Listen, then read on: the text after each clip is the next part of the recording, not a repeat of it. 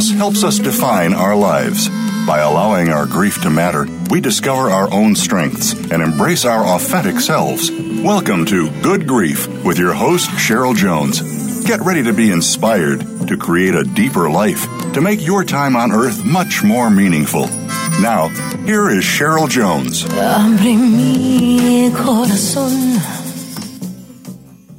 Hello. I'm Cheryl Jones, your host, and I want to welcome you to Good Grief, where we talk each week about the transformations that can come from loss. Today I'm welcoming Kristin Meekhof. Kristin is a business and brand strategist, author, and book coach. She earned her MSW from the University of Michigan and has more than 20 years of clinical experience.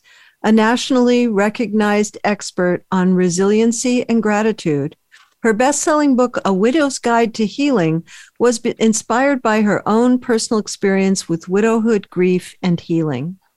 A Korean American adoptee, she was left on the streets of Korea as an infant. She came to the U.S. in 1974 and became a naturalized citizen. As a confidential advisor, she private, privately works with some of the most influential people in media and politics and has developed high level strategic plans and partnerships. She graduated from Kalamazoo College with a BA in psychology. Welcome, Kristin. Thank you, Cheryl. I'm honored to be here. I'm very happy to have you. And um, as with many people I have on the show, you wrote the book. You say you wrote the book you said you needed.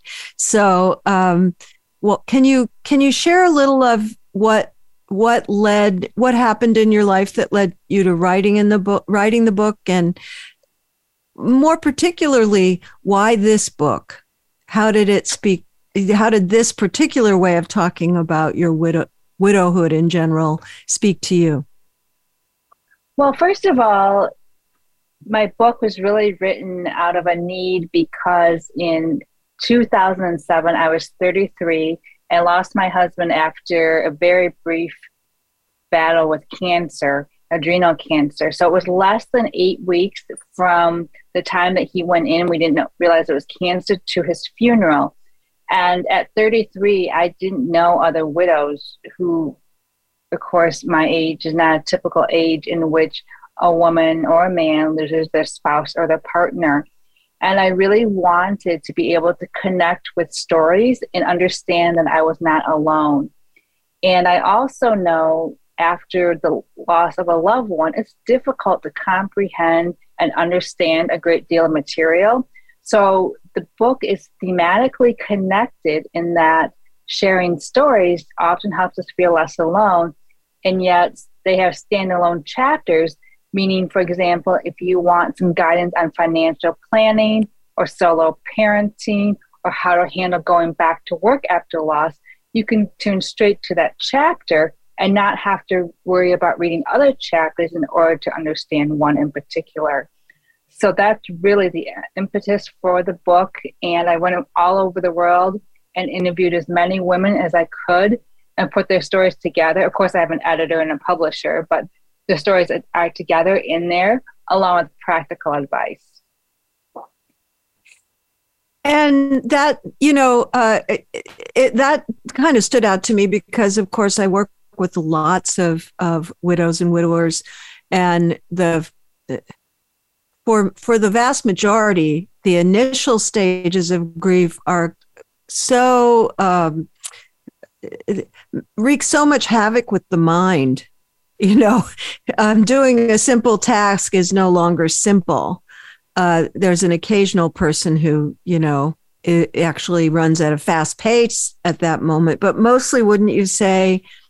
Well, I'll ask you. Do you think most of the the women you interviewed had trouble with the practical right off the at the start? Oh, absolutely. I mean, I personally can remember a time that I went shortly after the funeral to the grocery store and I stood in the aisle and I just started sobbing because I realized I was shopping for one, making going to be making meals for one.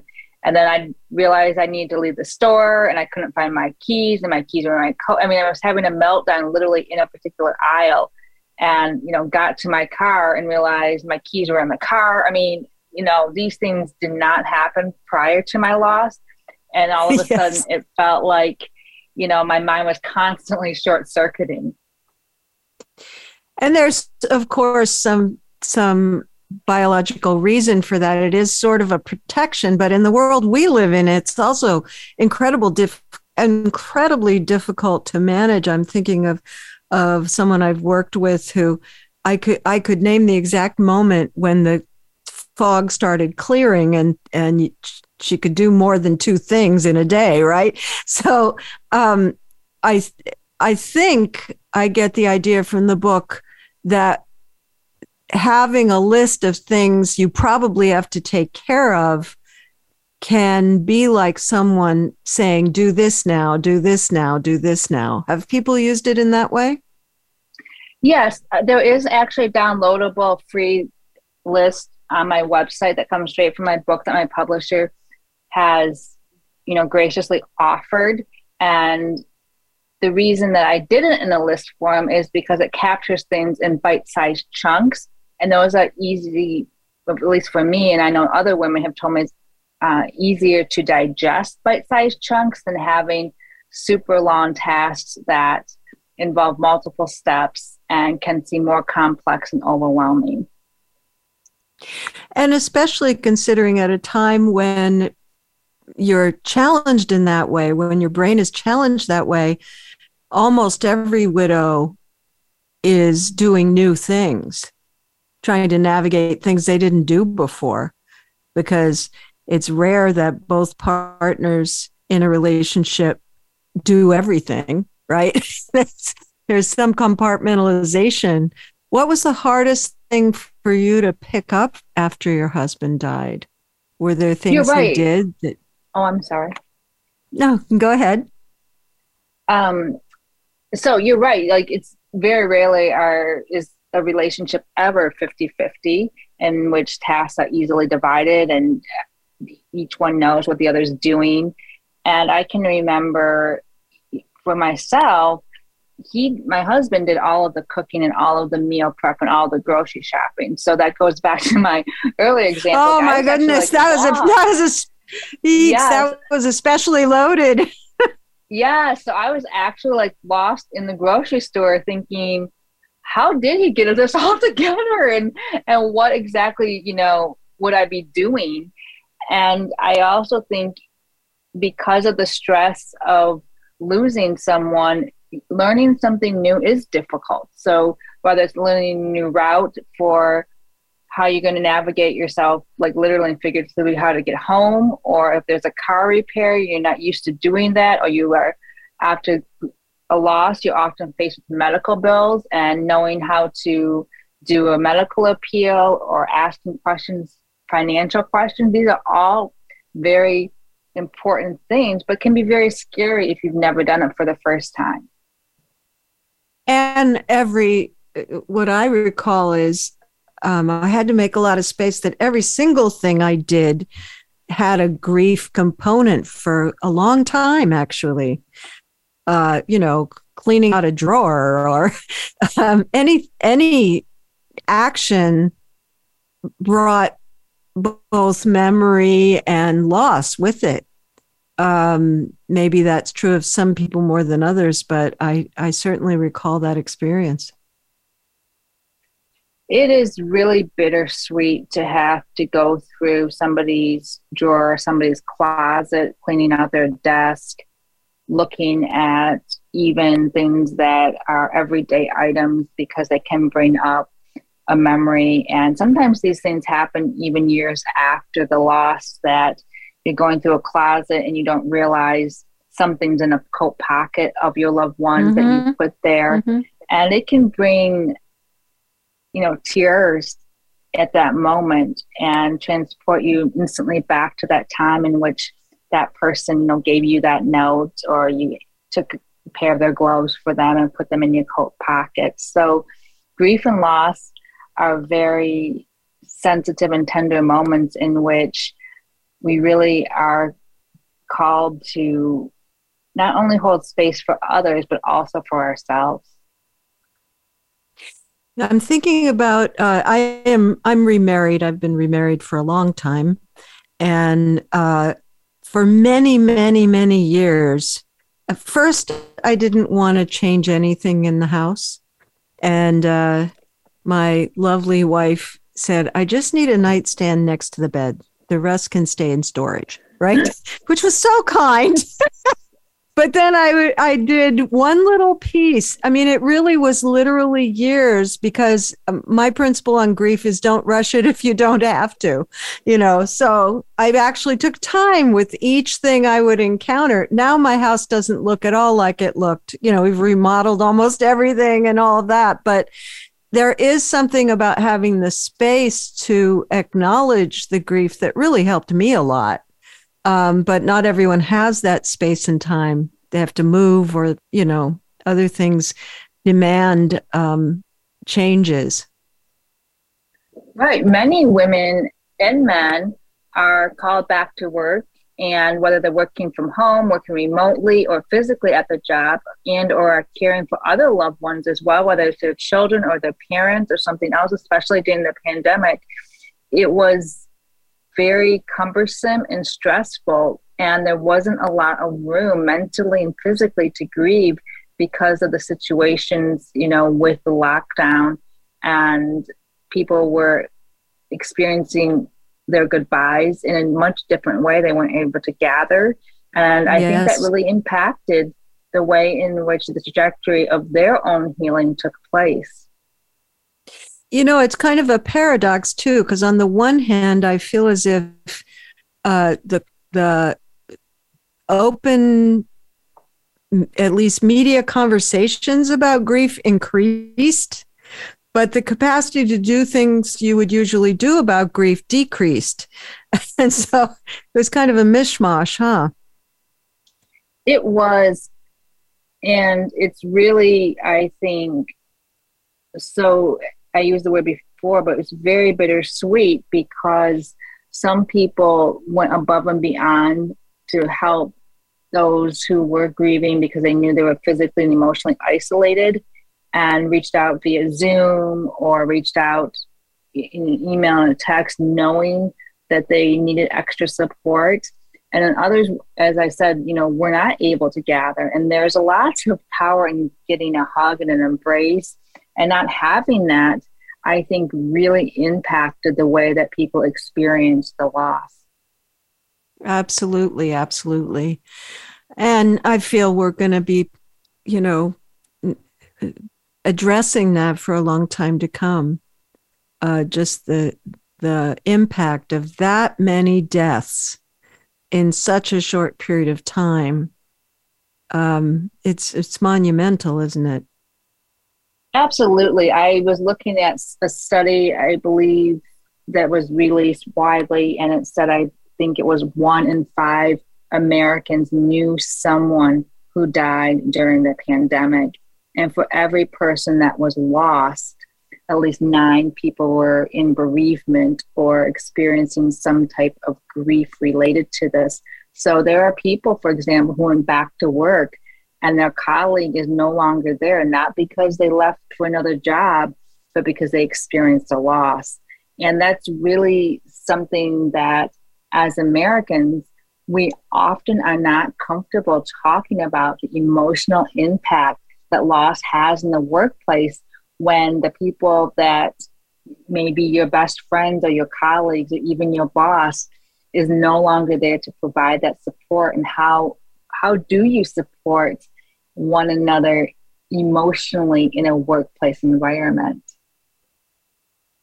Yes, I've had several guests. Uh, the one who's coming to mind at the moment is Rachel Kodanaz. She lost her husband at about the same age you did, actually, and wrote a book on grief in the workplace because grief in the workplace that that's not a thing that's addressed even in human resources departments or you know uh, helping people navigate what to say what not to say how often to say it. Just all of that is kind of left up in the air often. Uh, I've, I've encountered some exceptions. For instance this was the best story i ever heard. Uh, a client long time ago whose wife had died. Uh, her workplace called and said, um, if you want to, you can come back. We won't expect you until you're ready to produce any work. But if you would like to come back and we'll just come by your desk and give you a hug now and then, um, you're welcome. And she did do that and it did help.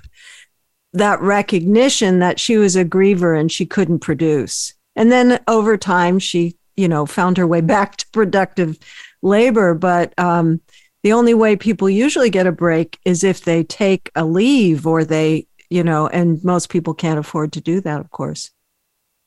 No, in fact, my cha- chapter seven of my book is called Widow in the Workplace because I know going back to work, I felt a lot of pressure to go back. This is in 2007, late in the year. And as we know what happened in 2008 with economics across the country, there was concern about my job, for example. Others around me actually did lose their jobs. And there was a lot of pressure for me to go back. And, you know, one of the things you can ask yourself is, you know, what type of work can I really realistically handle? And I had to ask myself that should I be taking on extra assignments at this point? Mm. And one of the things I think that leaders, whether whatever the level they're at, they're the founder, if they're the um, CEO, to acknowledge is really important to acknowledge the loss and ask what they can do for them and understand that they may be struggling mentally, especially with clarity. I find that more typically happens right at the beginning, but then within a short period of time, uh, people start getting in trouble for not. Uh, I, I've I've actually heard of people be be fired in the period where they're not quite producing the way they used to. You know, a month or two in, and that's that's then an, another loss, right? So um, maybe not a great workplace in other ways. I don't know, but uh, that isn't uncommon. No, it's not, unfortunately. And I think that we can really do some compassionate leadership training. I'm working with a professor at the University of Michigan Ross School of Business right now, Dr. Amy Young. I'm providing compassionate leadership for these exact times situations. I know a lot of people did leave their jobs during the pandemic, um, both just because they um, it, it, it, reordered priorities, but also because people were in too much emotion, emotional distress to keep it up. You know, even if they didn't have a direct loss. It's, it's getting to be really about tough. Yeah, it's about time for our first break. Um, when we get back, I I would like to um, just talk more about. Obviously, some of these chapters um, directly impacted you more than others. Um, for instance, you didn't have children at the time, but you include a chapter on on dealing with children. Um, so I I want to uh, get to some of the specifics that that you contain in the book when we get back. Listeners, you'll find links to my website and social media at the Good Grief page at Voice America. And to find Kristin Meekhof and her book, you can go to Kristin Meekhof. It's K R I S T I N M E E K H O F dot com. Be back soon.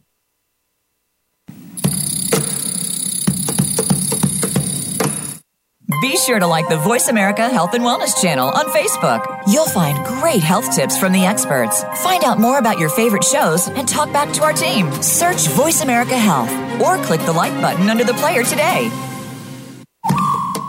This is Good Grief host Cheryl Jones. Whether you're in grief, crisis, deep loss, or transition, working with the right therapist can move you forward like nothing else. That's why I'm happy to be sponsoring BetterHelp. Their user friendly platform connects you with a therapist uniquely suited to support you. If you want to know more, follow the link on my host page or go to betterhelp.com slash goodgrief. That's betterhelp.com slash goodgrief and receive a 10% discount for the first month.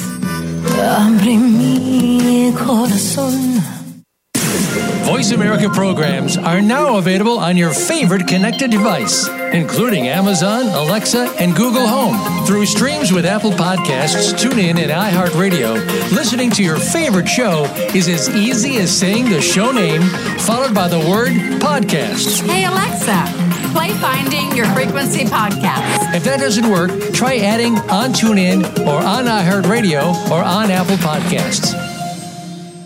Resiliency is the human capacity to lean into individual and collective strengths with compassion and grit when faced with the challenges of lived experience. Join host Elaine Miller Karas for Resiliency Within, a program of hope and healing designed to inspire you to integrate wellness into your life, your family, and your community.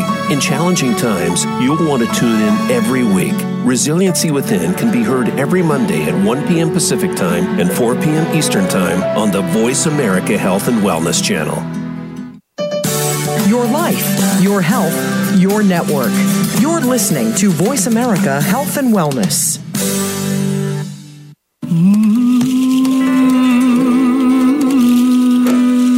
You are listening to Good Grief with Cheryl Jones.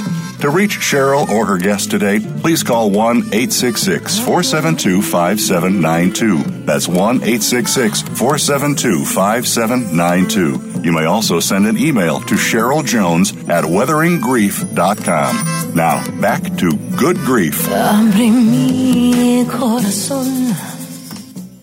Welcome back. I'm your host, Cheryl Jones, and I've been talking with Kristin Meekhof about her book, A Widow's Guide to Healing, which she wrote with James Windell, a psychologist, after the death of her husband, hoping to give other widows a practical reference for coping with the first several years of widowhood. And I was referring before we went on the break, Kristin, to the um, the fact that you were very complete, um, both about the parts that directly in impacted you and the parts that that didn't like um, taking care of kids and you know being a parent and now a single parent. And i was telling you during the break that was one of the um, best parts for me but also hardest parts for me.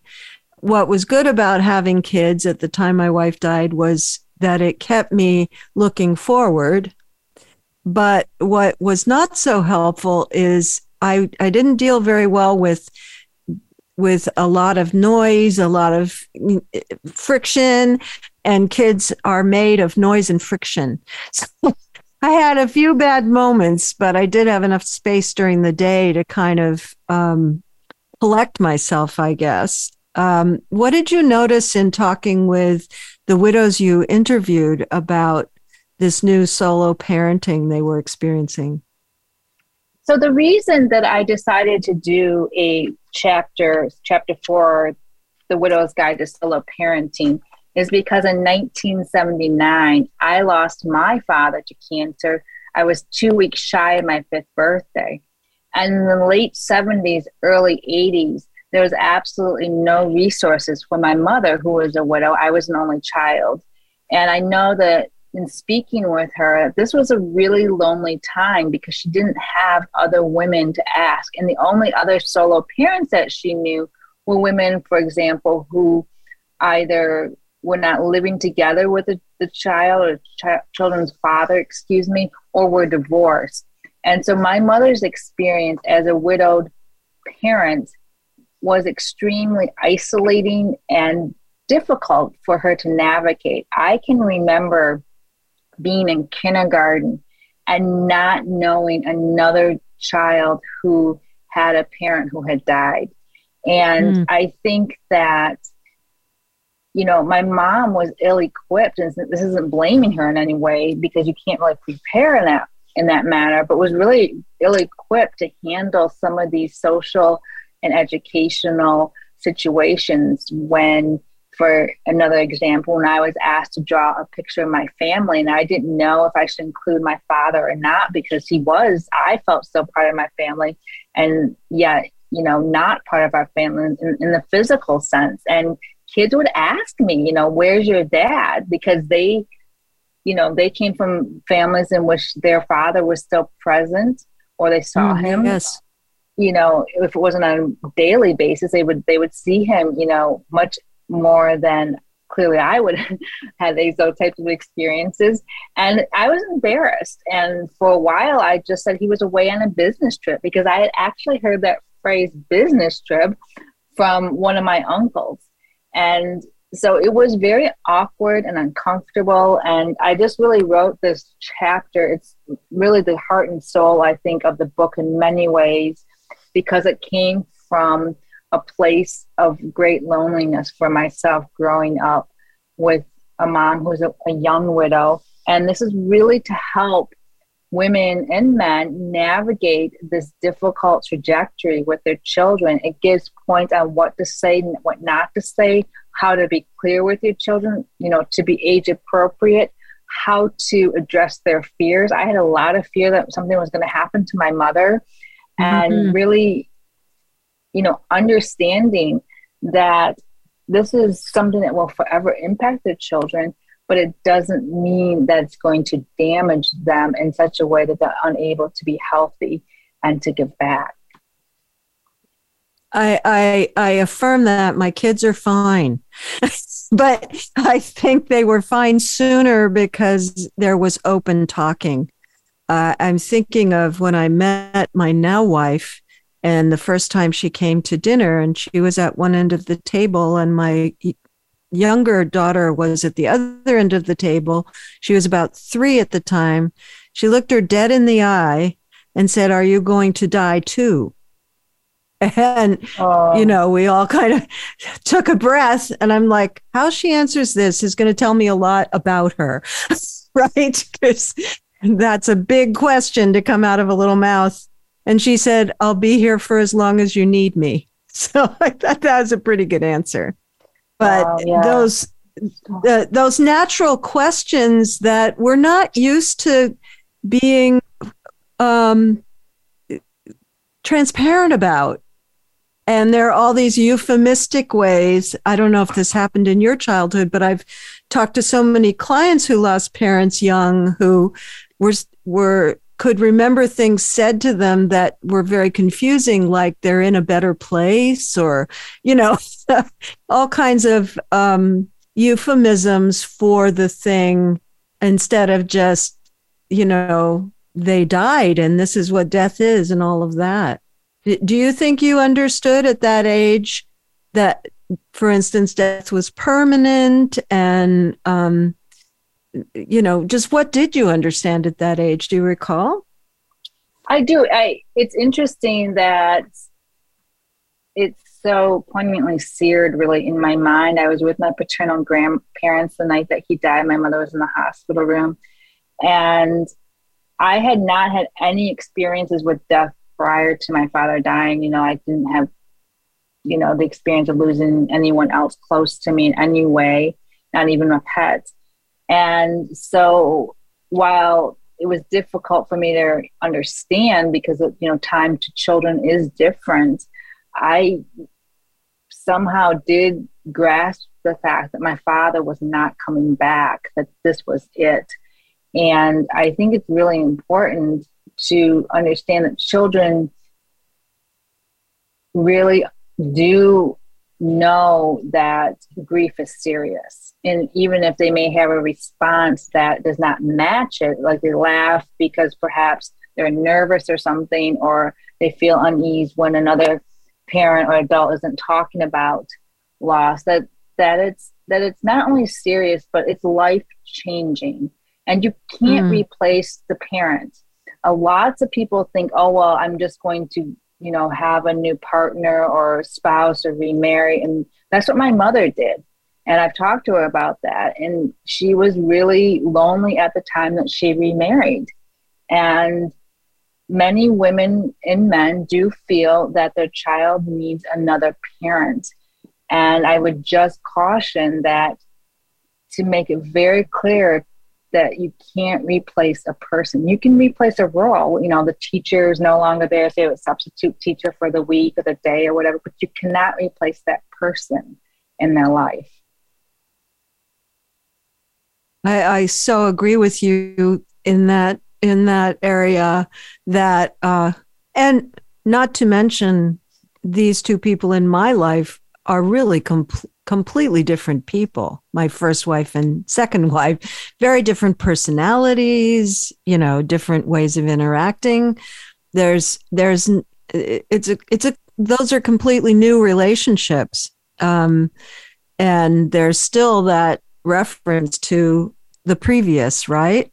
Um, that's, I, I don't believe relationships end personally. At, they at least go on within us. So um, I, I affirm your idea that it's pointless to try to replace someone, and it's it can be damaging as well. I've talked to lots of people who lost parents as children who were actually harmed by the attempt to erase the first person and add a new one. Oh, sure. I mean, it's natural because as a parent, they, you know, they see a gap and a longing to fill that void for their child. And so I think it's very natural to try to place that void with a person, but to a child, it can be very confusing and it can send the wrong message. So the intent can be heartfelt and meaningful and out of love. But I would just, you know, as you know, long term, the way the child interprets that can be very confusing and can really create you know some some conflict and some questions later on. And i think you know one of the ways in which we can still keep memories alive especially around the holidays is to help children remember something positive about the parent no matter what age their child is because children often have a very positive image of their parent regardless of the situation in which the death happened you know, I'm interested uh, in general and and specific to our time together in uh, the the story we tell about our lives from a grief perspective, and you have a particularly um, lifelong relationship to grief. Uh, I have an adopted child, and I know there's loss in that, right? Um, and then losing your father and then losing your husband very young. Do you think how does it impact we can't know the answer to this i'm just theorizing with you. How how do you think it impacts the next grief to have experienced one previously? I think with myself personally i know to leave nothing unsaid. And that doesn't mean that you're aggressive with somebody if you have a disagreement or you're angry and you're just going to get it all out just so that you can say i've left nothing unsaid. But what it does is that you understand that the way in which you live is much differently because you do have as i said a very bittersweet way of seeing the world and the lens through which you see for myself personally is one of compassion for people who have experienced loss and for people mm. who are anticipating a loss. It's interesting that before your husband died, you went into social work because that's a psychological profession, right? and I oh, think oh, sure. that is that that's so favored by whatever has happened in our lives that that that you know, I, I can, I know exactly why I was drawn to that, right? Um, way before my wife died for other, other uh, struggles and losses.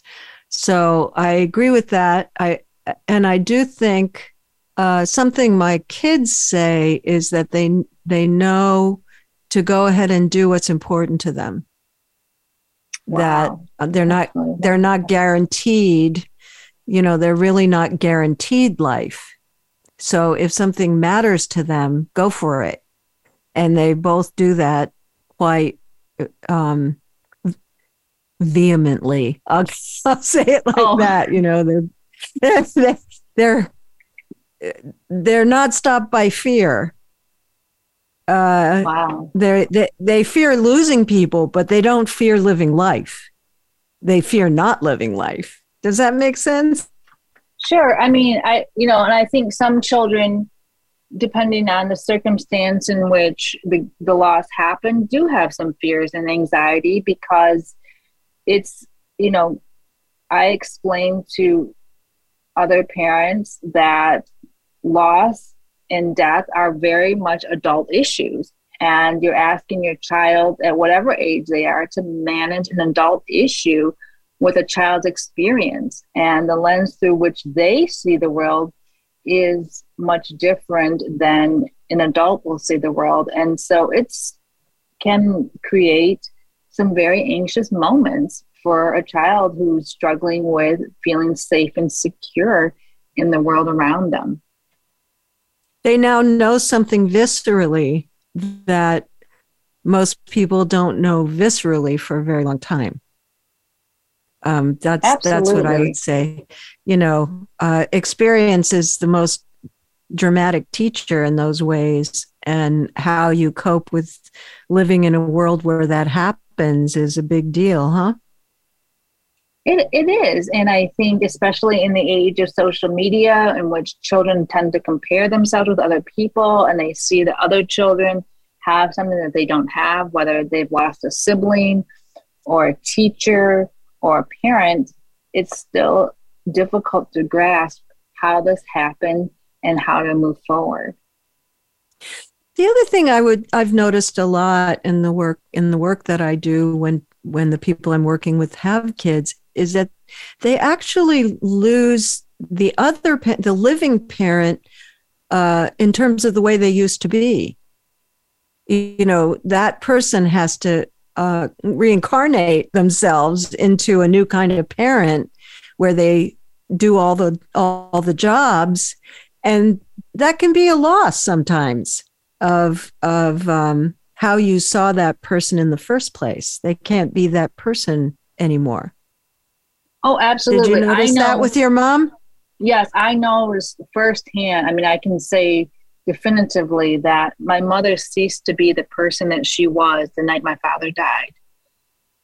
And it wasn't a conscious decision like, oh, I'm just going to you know turn over a new leaf and, and proceed forward. But that's the power of a loss and she was so isolated emotionally and very much physically at that point in time that it that's how dramatic the loss impacted her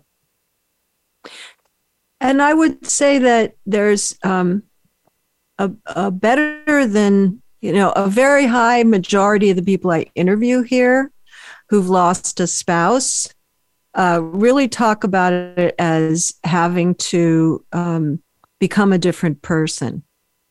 That loss in particular um, really has a, a way of demanding that we reform, re dash form, not reform.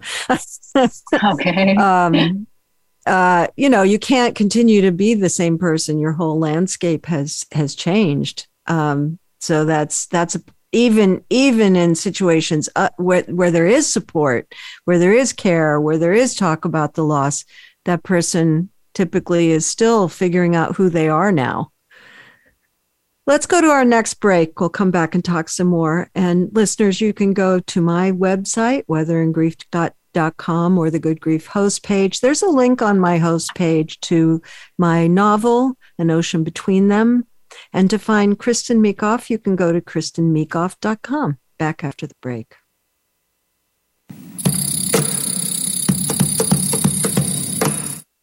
Follow us on Twitter at VoiceAmericaTRN. Get the lowdown on guests, new shows, and your favorites. That's VoiceAmericaTRN. This is Good Grief host Cheryl Jones. Whether you're in grief, crisis, deep loss, or transition, Working with the right therapist can move you forward like nothing else. That's why I'm happy to be sponsoring BetterHelp. Their user friendly platform connects you with a therapist uniquely suited to support you. If you want to know more, follow the link on my host page or go to betterhelp.com slash goodgrief.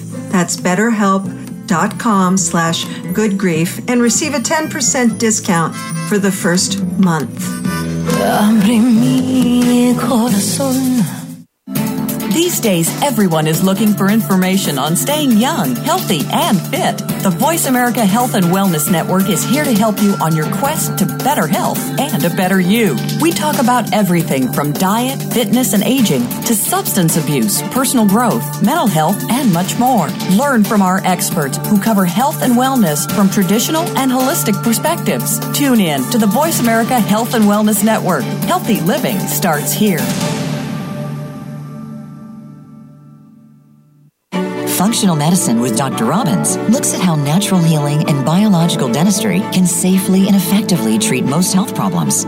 You'll hear about the innovations in both traditional and alternative medicine therapies with doctors and dentists, along with discussions with chiropractors, medical experts, homeopaths, naturopaths, and energetic healers. It's great to have all the best information in one place. And Functional Medicine with Dr. Robbins brings it all together.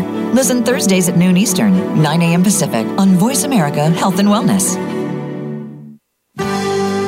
Your life, your health, your network. You're listening to Voice America Health and Wellness.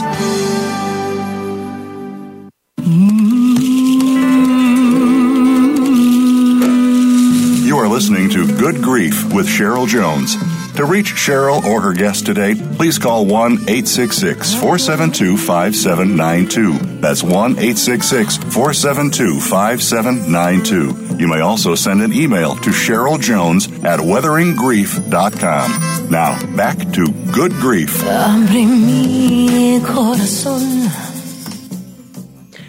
Welcome back. I've been talking with Kristin Meekhof about her book, A Widow's Guide to Healing. And of course, Kristin, your book is a, a tremendously good starting point on kind of getting some sense of direction in, in grief. I appreciate too that it uh, you don't have a timeline. You know, you you kind of say two to five years of the intensity, but maybe more. You know, and that that's pretty accurate although grief is lifelong i i don't i don't sit in grief very often the the hard parts of grief i sit in gratitude a whole bunch and awareness of loss but um so if people start with your book they will read about other things they might do to help themselves um, can we talk some about what helped you the most? Because I'm you sure. didn't have your book. right. Was um actually I did a lot of reading everything about I could about grief and loss from major medical journals about broken heart syndrome to articles, you know, like People Magazine or other books. And it didn't have to be necessarily the, the loss of a spouse or a partner. I was very curious about how people coped and were able to move on in a meaningful and thoughtful way. And I remember very early on when I started doing research for my book, as I said earlier, I interviewed as many women as I could. And I remember talking to one woman over the phone, and she told a story about how she lost her husband to, to Alzheimer's. And I just let her, you know, share her story. And at the end, there was a long pause and for a moment, I thought maybe for a second she had disconnected the call or something had happened to our connection. And she said to me, this woman, by the way, was in therapy.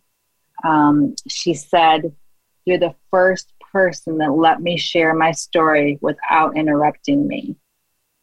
Mm-hmm. And, and I always remember that because there's so much power in being able to share your story with someone and if you're wondering how to best support someone who has lost their loved one, one of the things that you can do is often, excuse me, offer to listen to the bereaved story and do so without judgment or, you know, interrupting them or all types of questions. Letting them share that is a very powerful way to help them to heal and if you don't have someone to share your story to, whether it's a therapist or a support group, writing, and we know expressive writing, there's lots of research in the power in a positive way that it can help us.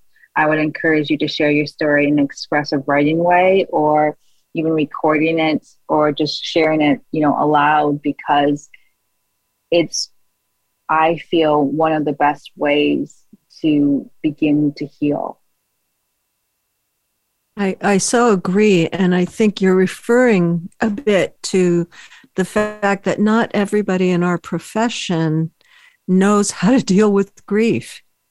Um, I think it's especially important not to try to fix anything when people are grieving until they want to fix it, right? Uh, so that listening capacity, that isn't always what therapists lead with. They want to improve something, uh, I find. So that's a really good message for the therapy for profession. Sometimes people don't have any other access to being fully heard other than us. Um, and I've found that very, very powerful uh, in general. Right. What are some I mean, of the why, other? Oh, I'm sorry. Go ahead. Oh, I was going to say that's why support groups are so powerful because it allows whether it's a support group for AA or NA or Al Anon for children or adult children, because it allows the person to share their story without judgment.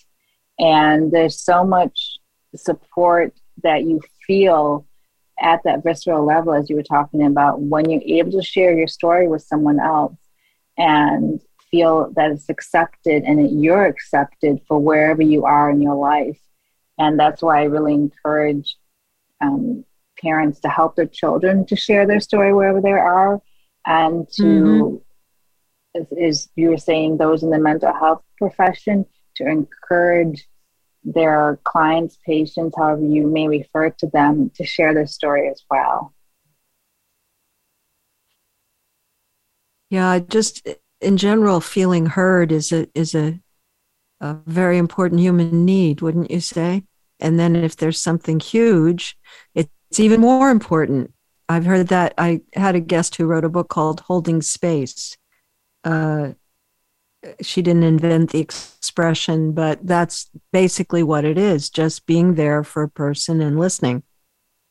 Very powerful. Right. It's the, yeah, it's, I think it was Carl Rogers who said something about unconditional positive regard. I'm going way, way back, but that's really right. what you want. you want to feel valued, you want to feel appreciated. And that's one of the ways in which we as humans can do that for another person is to listen. I guess there's a an, an added piece with grief, which is that most grievers are are encountering a lot of people who are afraid of them, afraid of their loss, afraid of the big feelings, um, reacting to them. So having someone who's just there is such a relief. I mean, I think I still rem- I still remember the people who had that capacity in in my early grief. Right. And just to be fair, I think sometimes too that those around you is not necessarily that they want to hear your story, but they're afraid they're going to say the wrong thing. And absolutely they don't want to do any more damage emotionally because they see that you're fragile and you know we don't as humans receive any type of professional training unless you've actually gone into the field about what to do when you see your loved one is suffering.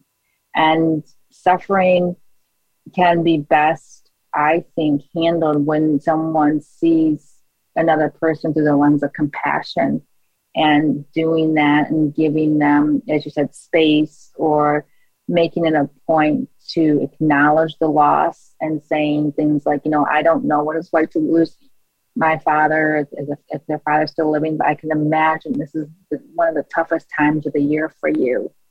And that simple text or message, whether it's an email or in person, can mean the world to someone who's grieving. Do you recall the most meaningful thing that that anyone said to you at that time?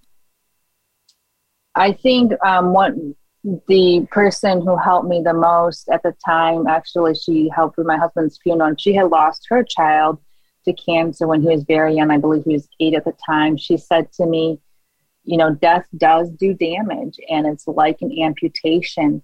and you don't just grow another limb back after somebody has died. And that really put it in a visual way as well as a very clear way that there is suffering that happens. And as you said, you know, when you go back to work or you enter into another social circle, even when you see your family, they want you to act sometimes as if it hasn't happened and it has happened and not to get down on yourself because you're experiencing heartache and you're experiencing a panic attack or you're experiencing feelings of anger that these are very normal feelings and they you are still okay to have them. And there are lots of people who may not be there to support you but there's you just need the one person who is going to give you that unconditional love and appreciation you know, one thing I notice about my kids is that when people in their communities experience losses, they're often or usually the first one called because you know they they survived for one thing but also they're not going to try to make it better right away uh, that's what we're talking about. And I do think that's favored. I'm not surprised that it was someone who had had deep loss who was able to communicate that um, it was going to hurt and that's okay. Um, that was the voice of experience, which also is helpful, isn't it?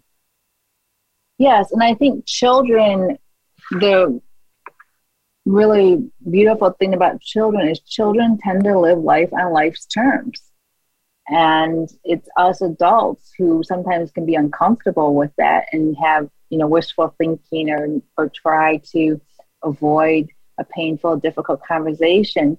But children see things in a very simple yet accurate way. And i think it's helpful in their healing process to reassure them that it's okay to talk about their fears or what is making them anxious or maybe making them angry. I want to say a word about age since I had two kids in in such different age groups when I when I uh, lost my wife that um, there was a lifelong impact on the way they processed grief. It was much less verbal for the one who'd been two and a half at the time much more verbal for the 14 year old. I can't extrapolate a whole principle, right? I can't prove it. But it did occur to me that, of course, that would make sense because the two and a half year old was a less verbal person, you know, and it was quite far into her 20s before she got fluent talking about loss. Um, whereas the older one was was quite good at it. So there's all of that layer too of development and how it's going to show itself at different times in a person's life and then how you how you take the next step with that. I'm sure if you're like most people the loss of your husband probably brought up those other losses and then you grapple with them again in some way, I imagine. Absolutely. And I think that we as Americans during the past two years when we've seen others lose their loved ones or perhaps they were close to losing their loved ones, it brings up our own losses as well. And it's very natural to feel sad when we know someone is either anticipating a loss or there might have been a sudden loss. And I think it's very important to understand that that's part of our humanity is to know that we're made up of all kinds of emotions and being able to talk about grief and loss is something that is helpful, not hurtful to the people who are bereaved. Absolutely agree. And that's a good place to, to stop for today. I've really enjoyed our conversation, Kristin, and I hope people will go look for the book, especially those people who, who've lost a spouse, you know, who would just like someone to say, okay, now try to do this. It's one step at a time. So thank you for being here. Uh, thank Folks, you, you Cheryl. Find- I appreciate your time. Absolutely. You can find Kristin Meekhof at kristinmeekhof.com. Next week, I'll have Suzanne Falter back on the show to talk about her new memoir, Free Spirit How My Daughter Healed Me from the Afterlife. This has been Good Grief with Cheryl Jones. I look forward to being with you again next week for another meaningful conversation. Thank you so much for joining us for Good Grief. Please come back next Wednesday at 5 p.m. Eastern Time, 2 p.m. Pacific Time for another edition featuring your host, Cheryl Jones, on the Voice America Health and Wellness Channel. Have a meaningful week. Abre mi corazón